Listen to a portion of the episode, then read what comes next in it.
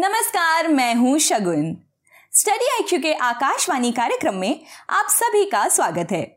शुरू करते हैं दिन भर की वे ज़रूरी खबरें, जिनसे परीक्षा में सवाल पूछे जा सकते हैं। दोस्तों, आगे बढ़ने से पहले आपको बता दें कि आकाशवाणी की सभी वीडियो अपडेट्स के लिए आप मेरा टेलीग्राम चैनल ज्वाइन कर सकते हैं। तो आइए शुरू करते हैं। ऑलिव रिडले एक लंबी यात्रा करके ऑलिव रिडले कछुए ओडिशा के ऋषिकुलिया तट पर नेस्टिंग के लिए रिकॉर्ड नंबर में इकट्ठा हुए हैं। वैज्ञानिकों ने लगभग 6000 कछुओं में टैग लगाए हैं, जिससे उनके माइग्रेशन के बारे में और जानकारी हासिल की जा सके।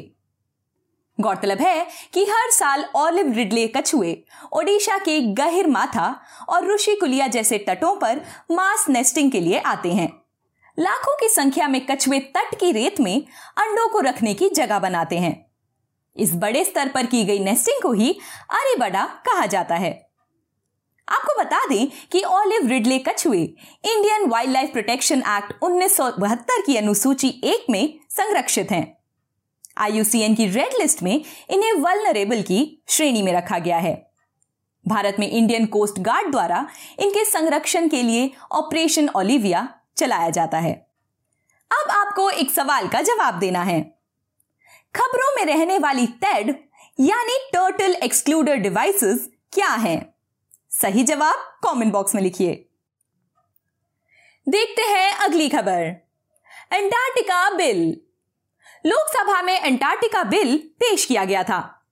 इसमें अंटार्कटिका पर गतिविधियों के विनियमन की बात की गई है। साथ ही उन विवादों को सुलझाने के प्रावधान भी किए गए हैं, जो वहाँ रिसर्च के लिए मौजूद लोगों के बीच उत्पन्न हो सकते हैं। बिल में अंटार्कटिका में बिना लिखित अनुमति के होने वाली गतिविधियों को प्रतिबंधित करने का प्रावधान किया गया है। इसके अलावा इंस्पेक्शन के लिए एक ऑफिसर की नियुक्ति का प्रावधान किया गया है। साथ ही अंटार्कटिका में रिसर्च को फंड करने के लिए अंटार्कटिका फंड के गठन की बात की गई है। आपको बता दें कि अंटार्कटिका में भारत के दो स्थायी अनुसंधान केंद्र, भारती और मैत्री हैं। अब आपको एक सवाल का जवाब देना है। आर्कटिक में भारत के अनुसंधान केंद्र का नाम क्या है? सही जवाब कमेंट बॉक्स में लिखिए। जानते हैं अगली खबर। Economic cooperation and trade agreement between India and Australia. Bharat और ऑस्ट्रेलिया के बीच India Australia economic cooperation and trade agreement को अमली जामा पहना दिया गया है। वर्चुअल सम्मेलन में भारतीय प्रधानमंत्री नरेंद्र मोदी और ऑस्ट्रेलिया के पीएम स्कॉट मॉरिसन की मौजूदगी में कैबिनेट मिनिस्टर पीयूष गोयल द्वारा इस समझौते को साइन किया गया। यह समझौता तकरीबन एक दशक बाद भारत द्वारा किसी विकसित देश के साथ किया गया व्यापार समझौता है। इसमें trade in goods rules of origin trade in services technical barriers to trade यानी टीबीटी सैनिटरी एंड फाइटोसैनिटरी यानी SPS measures dispute settlement movement of natural person telecom customs procedures pharmaceutical products जैसे एरियाज़ को cover किया गया है। इस समझौते से दोनों देशों के बीच व्यापार में वृद्धि, रोज़गार के नए अवसर और क्वालिटी ऑफ़ लाइफ में सुधार होगा। आइए बढ़ते हैं आज की आखिरी खबर की ओर। रिज़र्व बैंक ऑफ़ इंडिया बीते एक अप्रैल को आरबीआई का स्थापना दिवस मनाया गया था।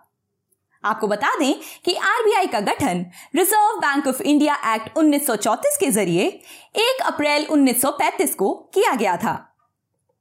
आरबीआई का नेशनलाइजेशन यानी राष्ट्रीयकरण साल उन्नीस सौ उनचास में किया गया था। शुरुआती दौर में इसका मुख्यालय कोलकाता में था, जिसे साल उन्नीस सौ सैंतीस में मुंबई शिफ्ट किया गया था।